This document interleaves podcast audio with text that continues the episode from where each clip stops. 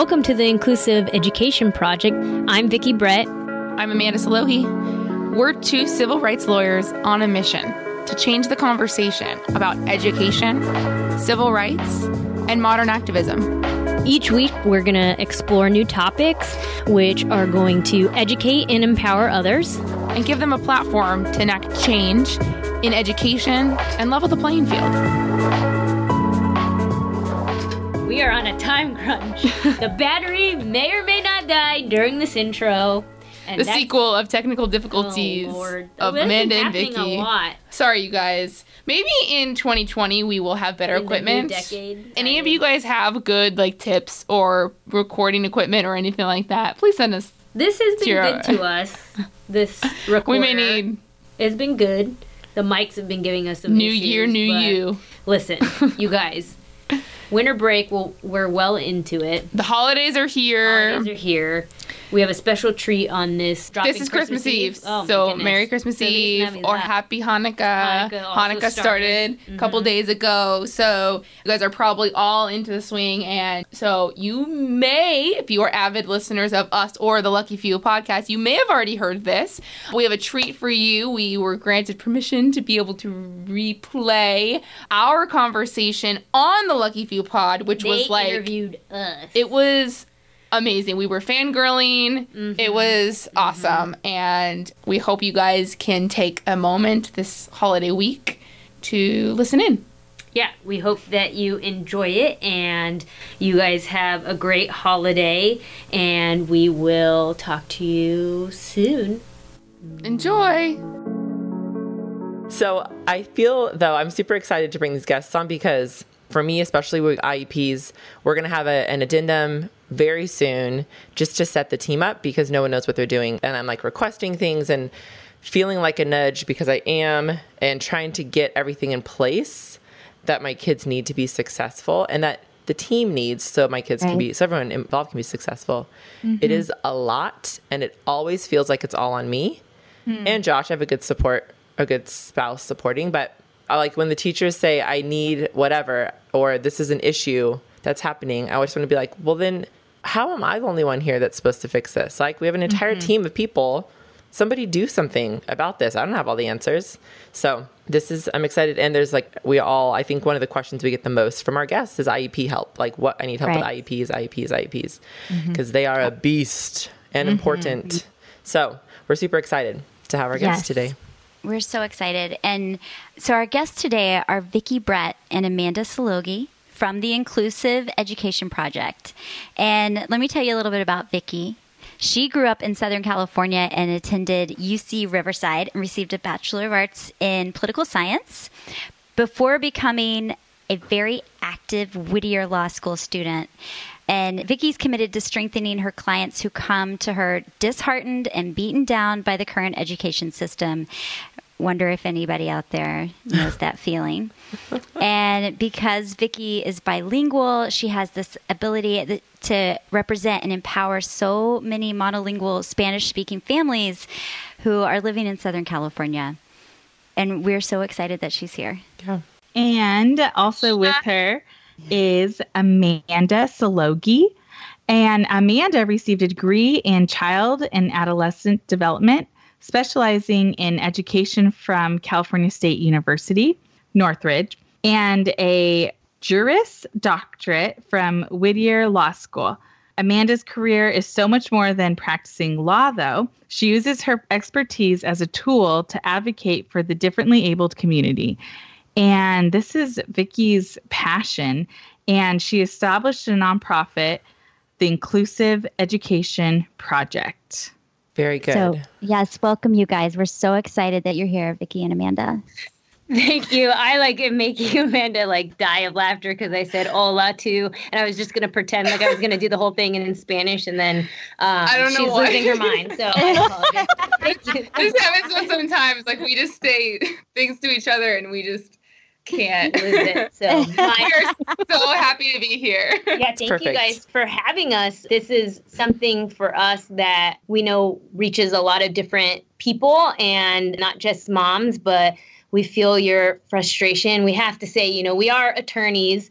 We're not your attorneys yet. But um, come fight no, but, for me. Yeah, I will. And yeah. forgive, yeah, forgive me. Like, don't take it wrong if I say I would rather avoid that, because that means that things have gone really oh, bad. Oh but. no! Like our like no, no, no, our no. goal in like our whole business, and we just had like a retreat where we're like reformatting like our mission and like how we're moving forward, because we have like so many opportunities that we're like right with. And like one of our biggest things is like if our jobs cease to exist, we've done our job. And, like, mm. that's what we want. That's good. It shouldn't exist. Our job shouldn't exist. It really yeah. shouldn't. Mm-hmm. Well, you guys are, you're amazing. I've listened to your podcast for a while now, for a couple of years, and really appreciate what you guys do. You're so smart, and we're really thankful to have you on. But tell our listeners what the Inclusive Education Project is, what it is you guys do.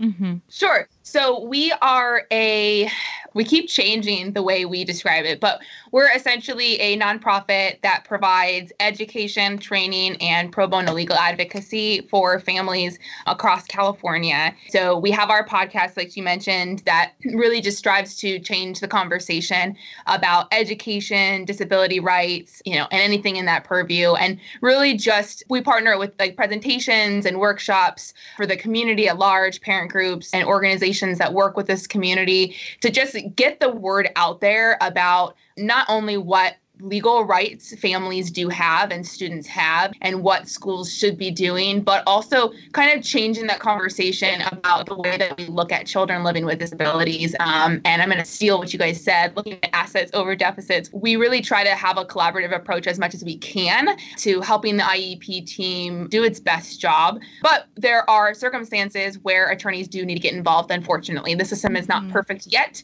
We hope one day it will be. But in the meantime, we do offer uh, pro bono legal aid for low-income families across Southern California. So rad. I love it. Yes. Love it. And we would love to know a little bit of your story, because you guys met each other in law school, right? Mm-hmm. Yes. Yeah. So kind of how did this come about? Where, for both of you, where did your passion for inclusive education come from? That, and did you have like personal connections to people in the differently abled community? What happened? This is Vicki. So uh, I went to law school thinking that I was going to be Aaron Brokovich, like environmental law, like I'm just yeah. going to save the world in that way, right? And I had met Amanda. We actually studied abroad together. So I was going into my third year and she was going into her second year. And she was just this like go-getter and was just like, oh, we should take a class together, join this clinic. She went to law school knowing she wanted to be in the area of special education. And I have a cousin on the spectrum. He's twenty-five now, Ken. He's actually been on our podcast and he's just amazing at everything.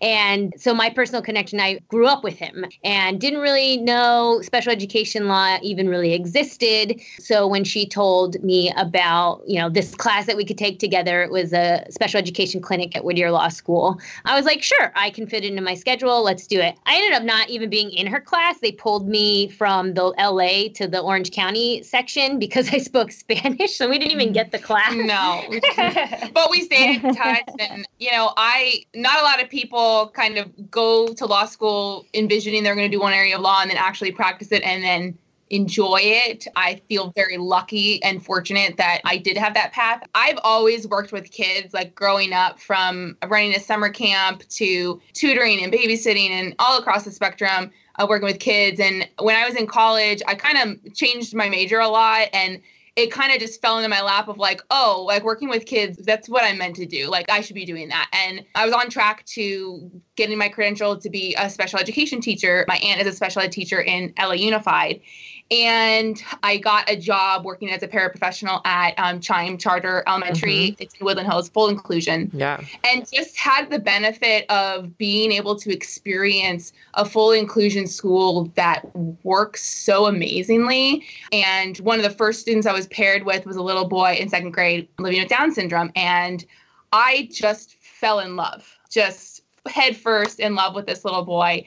And it really changed my perspective a lot. I wanted so badly to work with these kids. And the school that I worked at, it's such a one in a million school. To have everybody involved in a school that really understands full inclusion, now being so involved in I E Ps, I'm such a gift. I realized very quickly when I was working with a lot of the families that this is so rare. Mm. And that the families who were there, they fought very hard. And many of them had attorneys. And it came to kind of the back of my mind of, I'm very outspoken. And I just felt like I would be someone who had to either quit or would get fired because I wouldn't just let red tape stop me. And I, I realized it. There's got to be like a better way. And mm-hmm. I happened to, in speaking with one of the families, I found out that, you know, they had gone through due process and they said, oh, like, you should go to law school. And it was always one of those things. My mom worked for law firms my childhood, and I was always told I'm good at arguing. I should go to law school. And it was, I fought it so hard. Like I was like, no, no, no. But then it made sense. And I went to Whittier and was able to do the clinic where I was able to do pro bono work there. And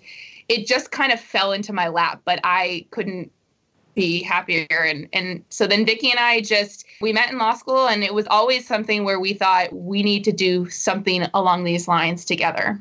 That's amazing. amazing. Okay, so going to back to it when you mentioned about talking to your parents about the I E P, what are some of the most common problems you see in the special education system that you address with your clients? I think one of the biggest things that we see is miscommunication.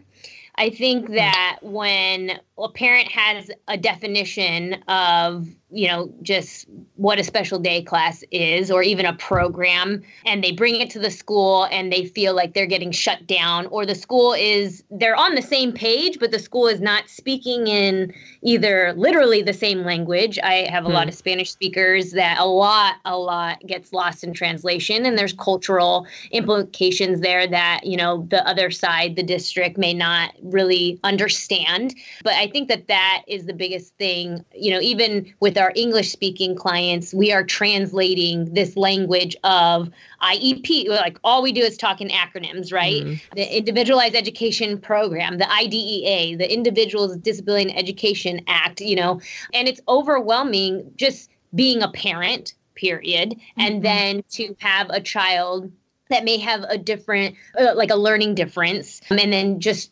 trying to become an expert in that, and then trying to learn this new language. Mm-hmm. I think that is at the root cause of so much. Yeah, that, and I think not clearly defining expectations. When we write these I E Ps, and, and probably one of the best advice we can give to families is that make sure that the I E P is very clear. Make sure that any, I mean, it's supposed to be written to where anybody can pick it up and understand exactly what's supposed to happen.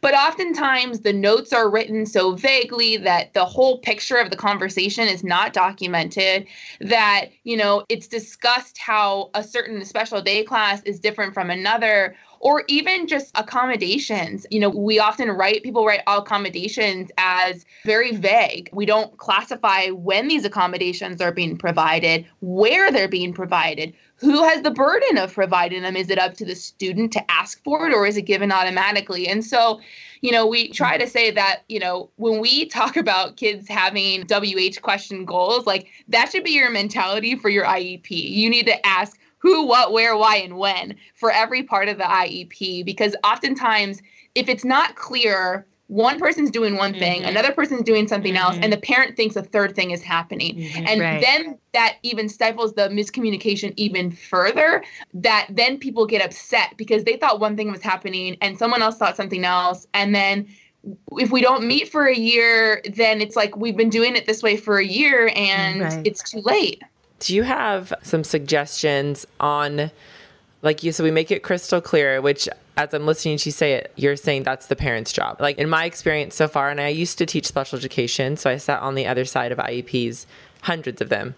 And it seems like these details, the parent needs to care and implement those. Otherwise, it's not really going to happen. Does that sound about right in your guys' experience? I mean, it's one of those things where it is the job of the school district and the I E P team to make sure that it is written correctly. But because we know that a big problem with I E P teams is that they just aren't educated on all the different facets of what the I D E A says they're supposed to do.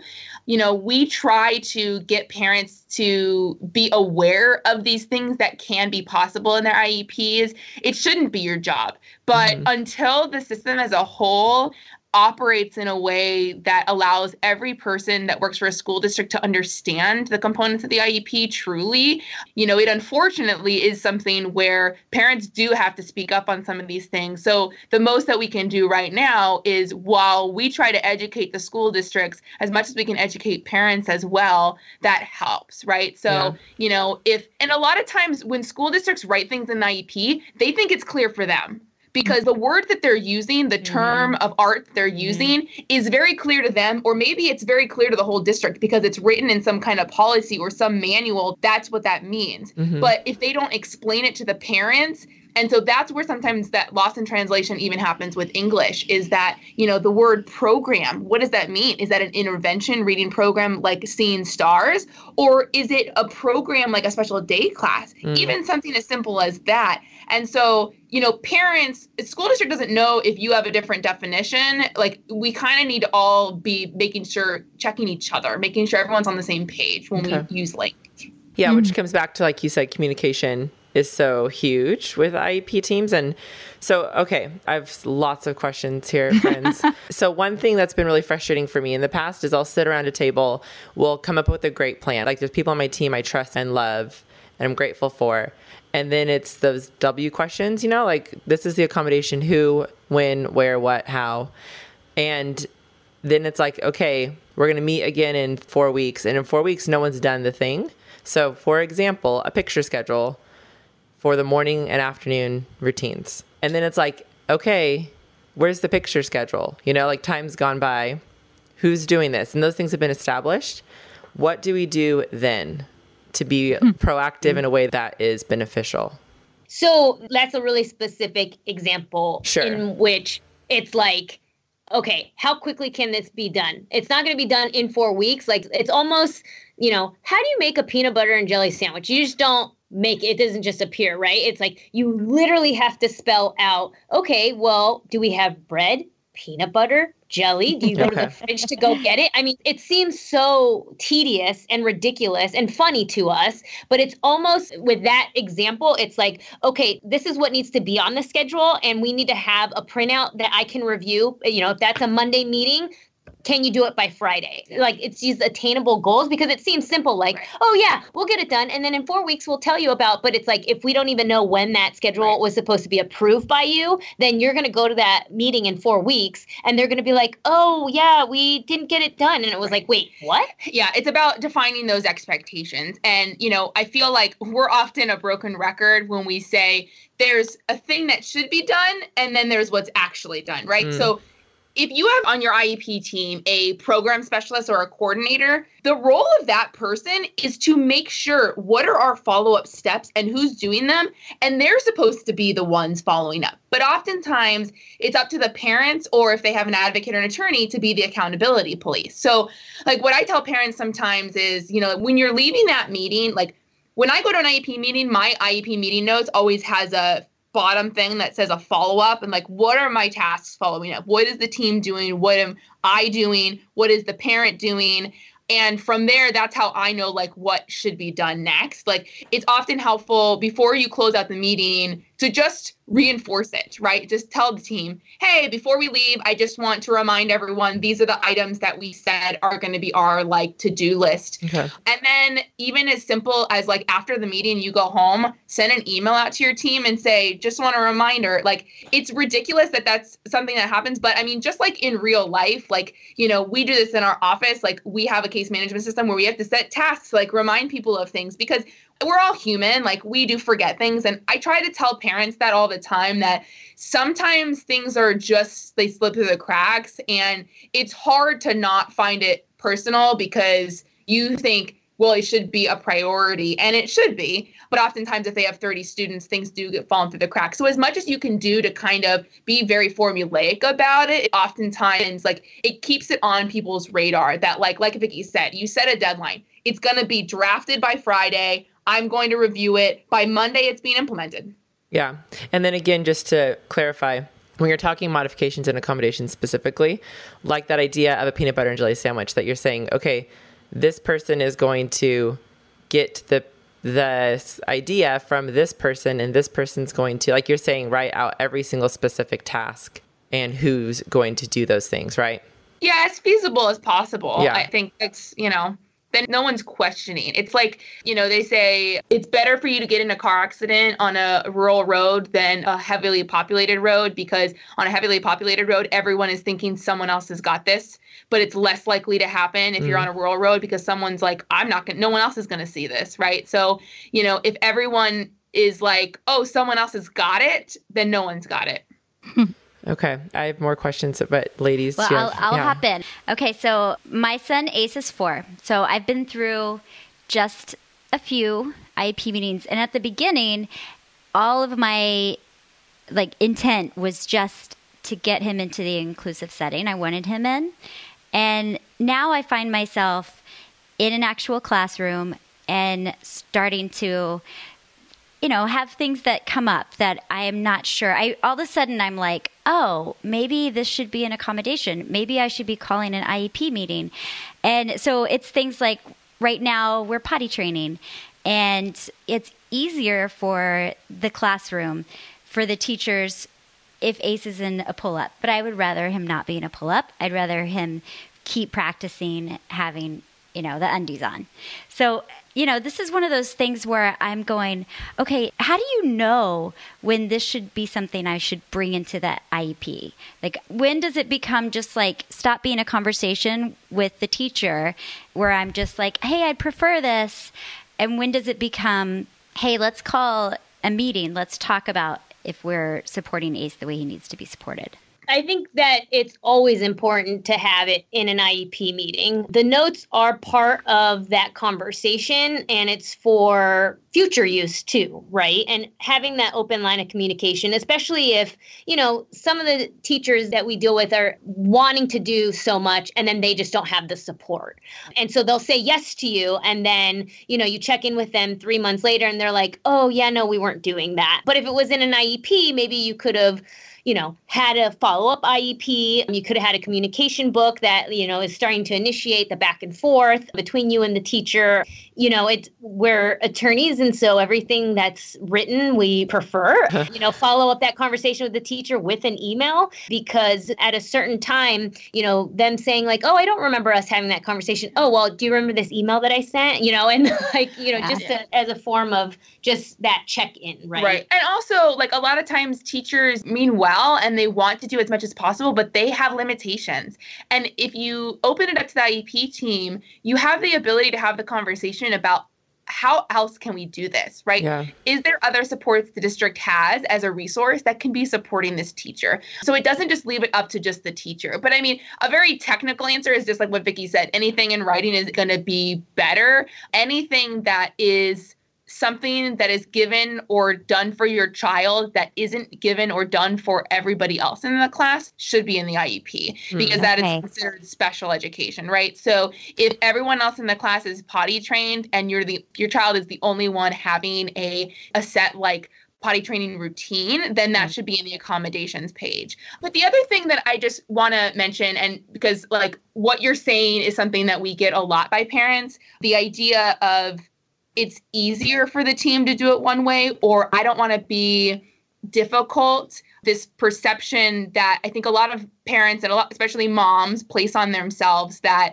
you know, they don't want to be that burden. They want to make things easy. But special education was designed, and, you know, these I E Ps were created under the law specifically to help your child. So it's not a burden. It's not necessarily about what's easy, because it may be a little bit more difficult for a short time, but the long-term gain is better for everybody. So yes, having that pull-up right now is very easy in this moment, but think about if you could get him potty trained quicker, the long term of the rest of his educational career is just going to be better. So, you know, we try to instill in like in families that, you know, don't be afraid to at least ask. have a conversation. There's nothing going to be wrong about having that conversation, even if you ultimately decide, look, we're going to keep it going with this path right away, and maybe we're going to talk about it again later. It at least opens that door so that everyone's on the same page that this is something that, you know, your intention is to have your child be more independent. And that's good for the team to know, even just what you're thinking about it.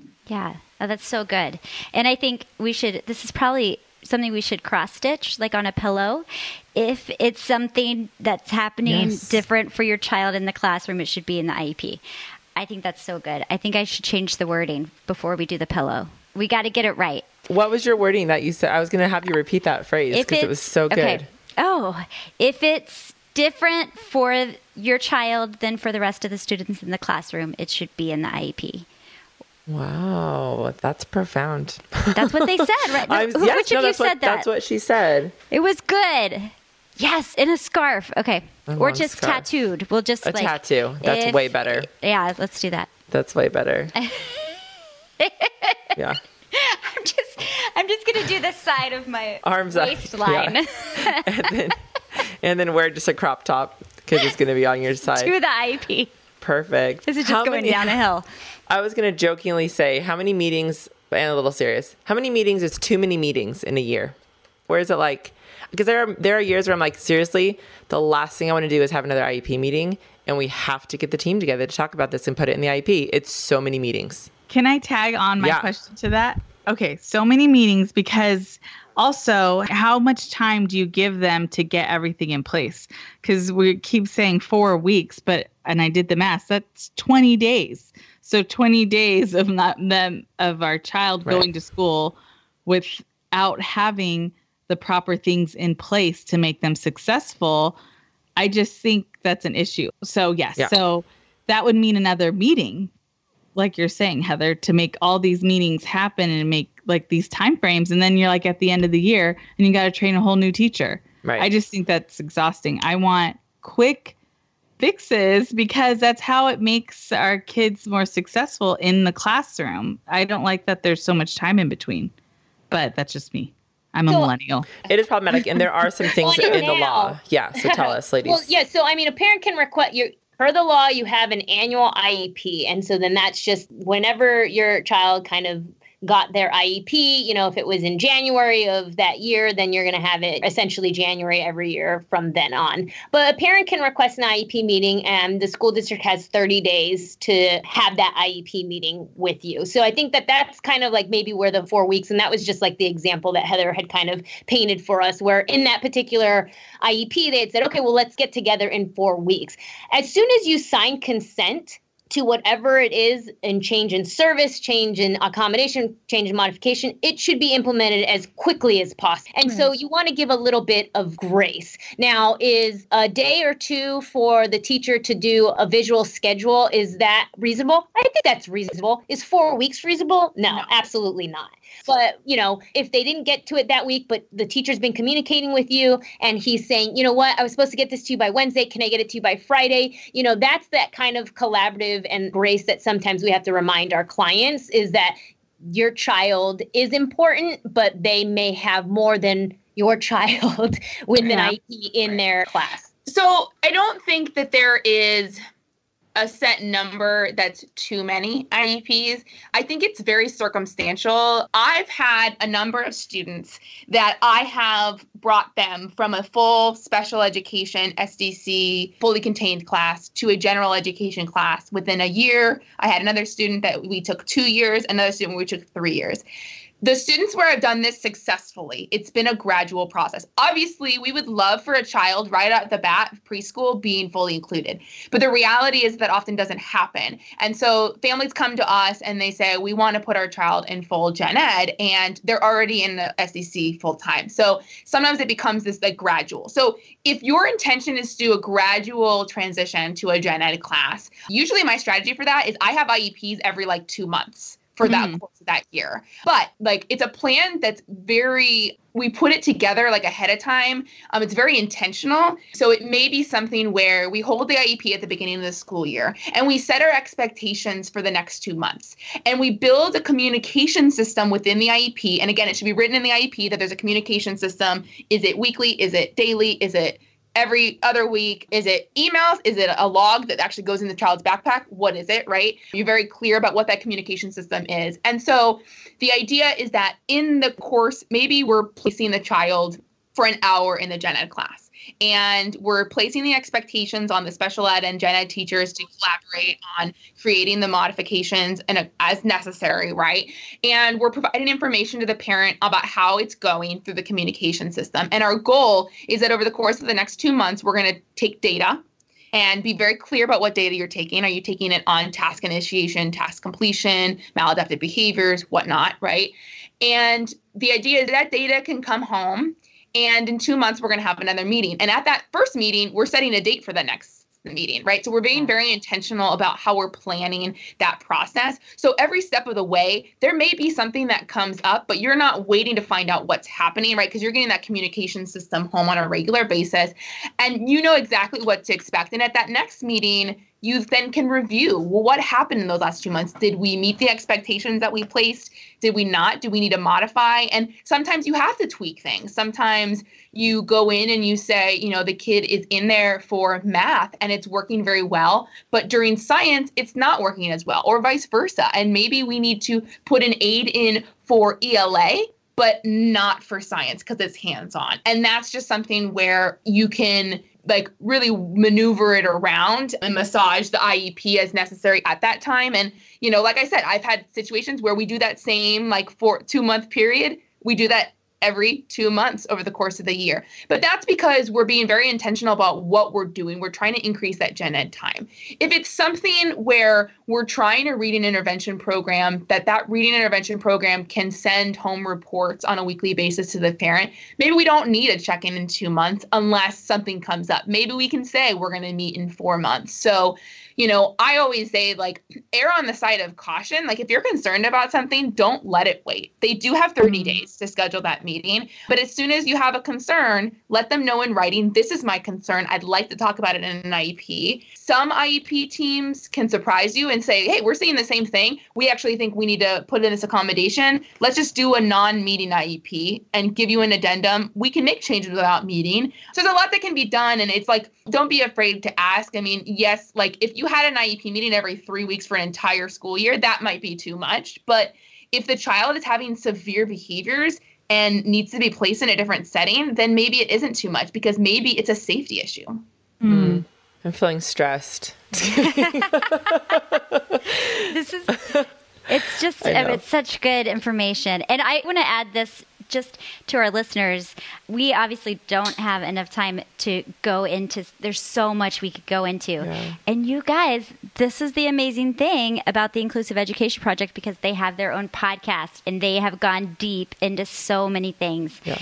And we just encourage all our listeners to find them and download episodes, learn your stuff. Okay. So we probably should only ask a couple more questions, but let's do this. So talk to real briefly, you're setting up, you're getting ready for an I E P. There's three categories I'm going to give you. So it's someone going into preschool, right? Our, three, our three-year-old kiddos who are going into preschool. Talk to that mom, like top three things, three to five, five max with our, in our time frame that you need to make sure are taking place in your I E Ps in that initial meeting. And then talk to the moms who are transitioning from like elementary to junior high. Talk to the moms who are then getting ready to leave high school. Whoa. I love this. I've got my pen out. I'm going to start taking notes. Is that too much? No, no, no. I think so. You're asking the top three things to tell for each of those transition periods. Like in terms of an I E P, these things need to be in your I E P, or when you're meeting with your team, this is what you need to make sure you're bringing to the table in those different scenarios. And maybe it's the same thing. I don't know. Does that make sense? Yeah, it makes okay. sense. And I think, you know, one of the things about our kiddos is that they change day to day, minute to minute. So at the very beginning, I think you set that intention of we're doing this gen ed thing. Oftentimes we love getting the kiddos and the parents that are, you know, just at the beginning of their journey, because knowledge is power to a certain extent. And oftentimes they will go to this first I E P and they're going to say, your child needs all this support, and guess what? We have a special day class, and they're just going to get it, and we're just, it's going to be great, and you're going to get everything that you want. Oftentimes, that's the fast track to being in special education forever, mm-hmm. right? At least throughout your educational career. And although the thought process behind it is like, yes, this child needs to have these supports and services, oftentimes that's not what actually happens. So it's one of those things where when you're going to that I E P, be very, you know, if you want to try it out, that's totally fine, but have an exit strategy. That's not really like a top three, but I think that that's a general kind of, that's the main thing that you should focus on when you have that kiddo. Because if the goal is general education kindergarten, what are you doing? Even if I have to go into this special day class, what am I doing? It cannot just be for this first year. Can we get a little bit, you know, is there a gen ed class that they can be mainstreamed into for, you know, circle time? Like, don't just give up completely that mainstreaming opportunity, because other kids learn from each other. And, you know, typical, what is typical, but the neurotypical kiddos, you would like your child to be there because they're modeling, and you want them to, life is not segregated into special day class workstations right. and general education yeah. workstations. So that is a big thing that runs through all of those transitions, but most important for our three to five kiddos. Yeah. And I think with all three of those transitions, the thing about transitions is you're almost starting over. You're almost starting with something new, in the sense that usually what is available in preschool is different from what's available in kindergarten and first through fifth, which is different than middle school, which is different than high school. Mm-hmm. And so making sure that you understand the different placement options, I think, is very important. Now, the I E P teams are going to, a lot of times, like when parents ask, like, well, I want to know what are the different program options in your elementary school. A lot of I E P teams will say, whoa, whoa, whoa, let's back up. We mm-hmm. need to start with the goals, because goals drive services and services drive placement. Right, right. However, I think it's very important to be aware of these settings to begin with. And the reason for that is, even though we are drafting goals first, we can draft goals with the expectation in mind of the placement that you're thinking would be appropriate for your child. So if you're thinking that your child should be fully included, which, you know, we very much come from this perspective as the majority of students should be fully included, that what is that we're looking for? How can we make sure that that child is setting up to be successful in gen ed? Well, if we know what the standards are in that gen ed class, and we know what's expected of them in that gen ed class, we can then figure out what skill areas, what skill sets does this child have not yet mastered that it's expected. And those should be the goals area that we focus on, because then we're saying, look, we know that the child might need more support in following directions, might need more support with communication, and then we're going to have goals and services derived to fit it. But then we get to the prospect of placement. It's very easy to say, well, this can be implemented in a gen ed class because here are the supports that are either already available or are possible. Right? Mm. An aid can be placed in a gen ed class during certain circumstances to support. So it just gives you an idea, because I think a lot of times families can't picture a classroom mm. or can't picture a program, right? Because they're not really given information. So yeah. when we're going down this route of, okay, we've gone through these goals, are you comfortable with them? Well, how could you possibly be comfortable with them if you don't, you can't even visualize how they're being implemented and where? I think it gives you a good picture of like where to start, because that is going to be where everything's going to happen, is which program, you know, are you going to end up? So then would you suggest those parents that they should observe the programs? Like you're yeah, saying? Absolutely. Okay. okay. Yeah. And especially for our kiddos that are transitioning. So a lot of schools, districts don't have gen ed preschools. So right. what you might be able to observe in that preschool age, it may only be a special day class. Mm-hmm. However, you can go to your local preschools, go find one that's accredited or, you know, is licensed by the state, right? And you can go and you can observe that as well. And you can compare and contrast, because then when you come and you have the I E P team saying, well, we're not sure if your child can be in gen ed because we expect them to be able to do X, Y, and Z, you can say, well, I've actually seen other preschools and like typical kids have trouble with these things too. We can support them in this environment. I think it gives a better picture. And then certainly, like, when we get into the upper grades, so higher elementary school, middle school, high school, there's so many different types of classes that it's, you can't just look at a list of attributes of a class and know exactly what they mean. I think you really, like, seeing it is really helpful. And I think oftentimes schools only do automatic observations when it's high school, because it's like they do the, like, you know, you live in this area, so you're going to go to this high school. This is your home school. So, you know, orientation, take a tour type of thing when they're in their, like, you know, eighth grade year. But you can do it as, as early as the beginning of your eighth grade year or fifth grade, you know, at the beginning of the fifth grade year, because if we're having an expectation that in the transition year, we want something to be different, we need to set this child up for success to be able to be successful in that different setting, right? So if we know that for middle school, we want them to be in gen ed or want them to be in an R S P program, then the fifth grade year is the year that the big beginning, we can set those expectations. These are the skill sets that we want them to master before they start middle school. Let's work on it now. Don't wait until the end of the school year. Okay. Okay, mm-hmm. I won't. We're in fifth grade. Do it. Do it, Heather. We're, fifth, we're working so hard. Just kidding.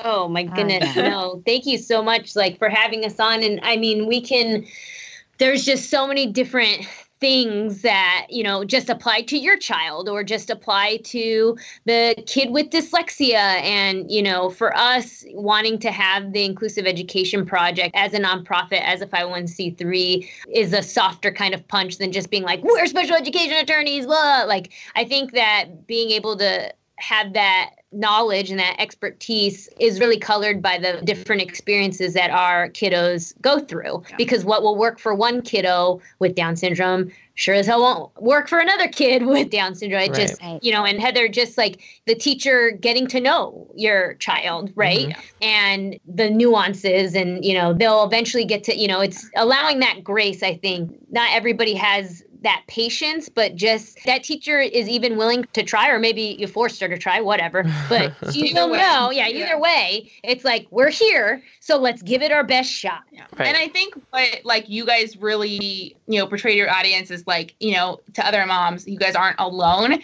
The same thing applies for, like, I E P help. I'm just going to do a little plug. Yes. We have a book group. It is a closed group, but as long as you say, like, you know, you have a connection to this community, we let you in. But it's an open forum for parents and educators. We have a number of educators on there to talk about concerns that they have with I E P. So just a lot of the questions that you guys are bringing up today. And I know that it, like, it does seem stressful, like, going through these issues, but, you know, you can go to an attorney, and an attorney is going to give you a very attorney answer. But, you know, like Vicki said, what works for one kid may not work for another. And the same with school districts and schools. So we really encourage parents to, like, join this Facebook group. It's not about us giving advice to people in the Facebook group. It's about you guys giving advice to each other, or even just saying, I'm having a problem with this. What do you guys do when you have this problem? And other people can give feedback. And like I said, there's some administrators and some t- educators in there that sometimes can give feedback on, you know, here's something from our perspective, what might be helpful. So, like, that's a good forum that we think is available to our listeners, and hopefully your listeners as well, if you want to join that community. I love that. Yeah. Tell us where we can find you. Tell us about that forum, how people can get there. Tell us about your project. Tell us about your podcast, which us three ladies are going to be on an episode. Yeah. Um, turn the tables. Tell our so listeners our, everything our they website, need to know. Yeah. Our website is inclusive education project dot org.